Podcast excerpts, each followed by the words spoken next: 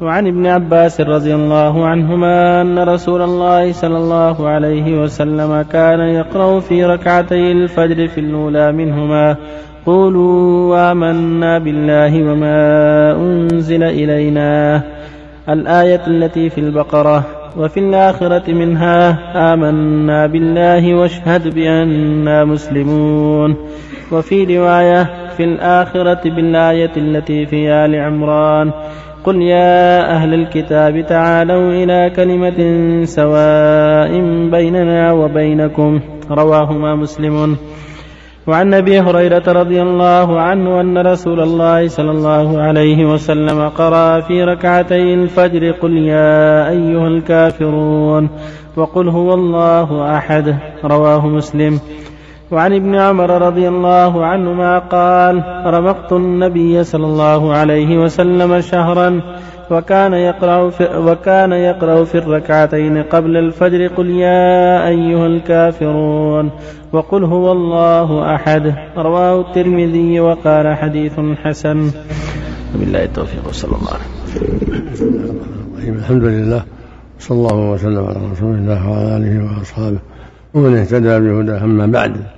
هذه الأحاديث الثلاثة التي ذكرها الإمام النووي رحمه الله في كتابه رياض الصالحين فيما يتعلق بالقراءة في ركعتي الفجر. تقدم أن ركعتي الفجر سنة مؤكدة سفرا وحضرا وأن السنة للرجل والمرأة الاتيان بهذه السنة ركعتين خفيفتين. قبل صلاة الفجر في السفر والحضر وكان يقرأ فيهما كما في حديث أبي هريرة وابن عمر يقرأ فيهما قل يا أيها الكافرون وقل هو الله أحد في الركعتين. في الأولى قل يا أيها الكافرون وفي الثانية قل هو الله يعني بعد الفاتحة.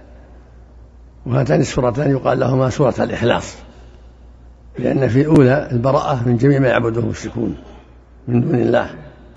وأنهم أيضا ليسوا بعبد لله لأن شركهم يحبط أعمالهم. ولهذا قال فيها جل وعلا ولا أنتم عابدون ما أعبد. لأنهم مشركون وعملهم حابط. فلو عبدوا الله فلا عبادة لهم لأن الشرك يحبطها. قال ولا أنا عابد ما عبدتم. يتبرأ النبي من عبادتهم التي يعبدونها الأصنام والأوثان وإنما يعبد الله وحده. ففيها البراءة من الشرك. وبيان أن الله سبحانه هو مستحق العبادة ولهذا قال لكم دينكم ولي دين لكم دينكم الكفر والضلال ولي ديني وهو عبادة الله وحده والإخلاص له والبراءة من عبادته ما سواه سبحانه وتعالى.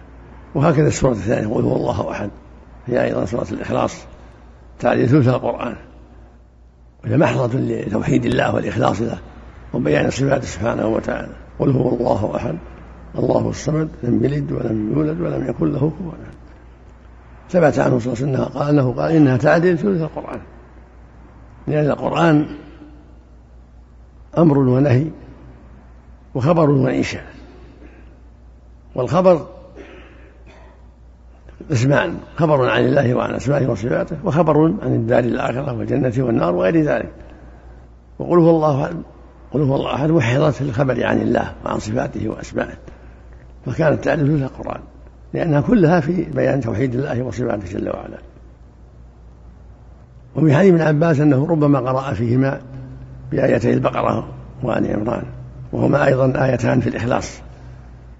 الأولى قولوا آمنا بالله وما أنزل إلينا وما أنزل إلى إبراهيم وإسماعيل وإسحاق ويعقوب الأسباط. وما أوتي موسى وعيسى وما أوتي النبي من ربهم لا نفرق بين أحد منهم ونحن له مسلمون. هذه آية البقرة في الركعة الأولى.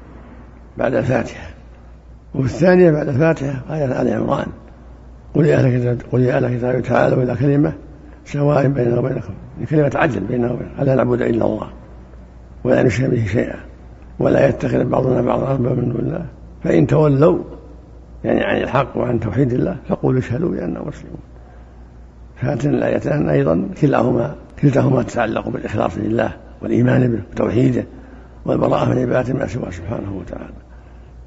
هذا هو السنة أن تقرأ هاتان الآيتان في سنة الفجر أو هاتان السورتان.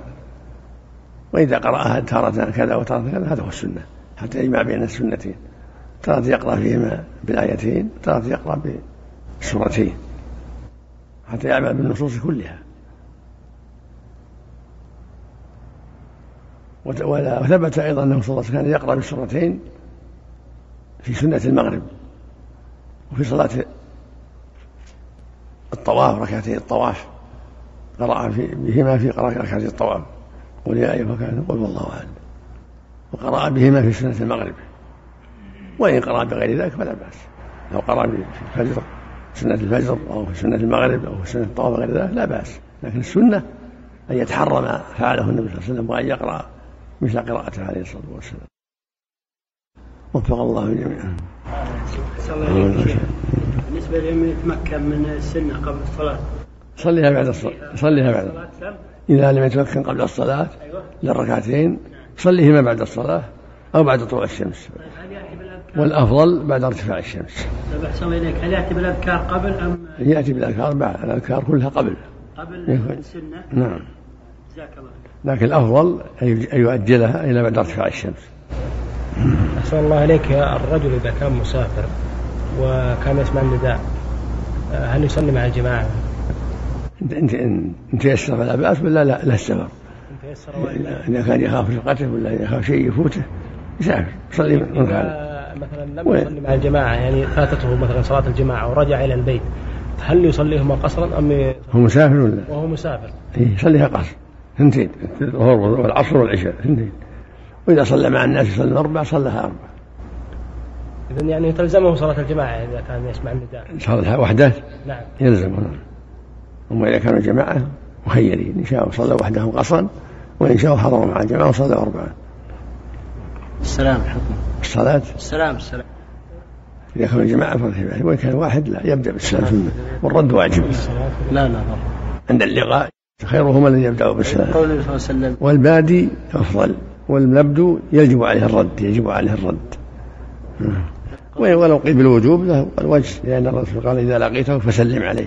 فظاهر ظاهر الأمر الوجوب ينبغي له إذا لقي أخاه يحرص على أن يبدأه بالسلام حتى يفوز بالأجر. بالنسبة للجماعة كم أقل عدد؟ اثنان.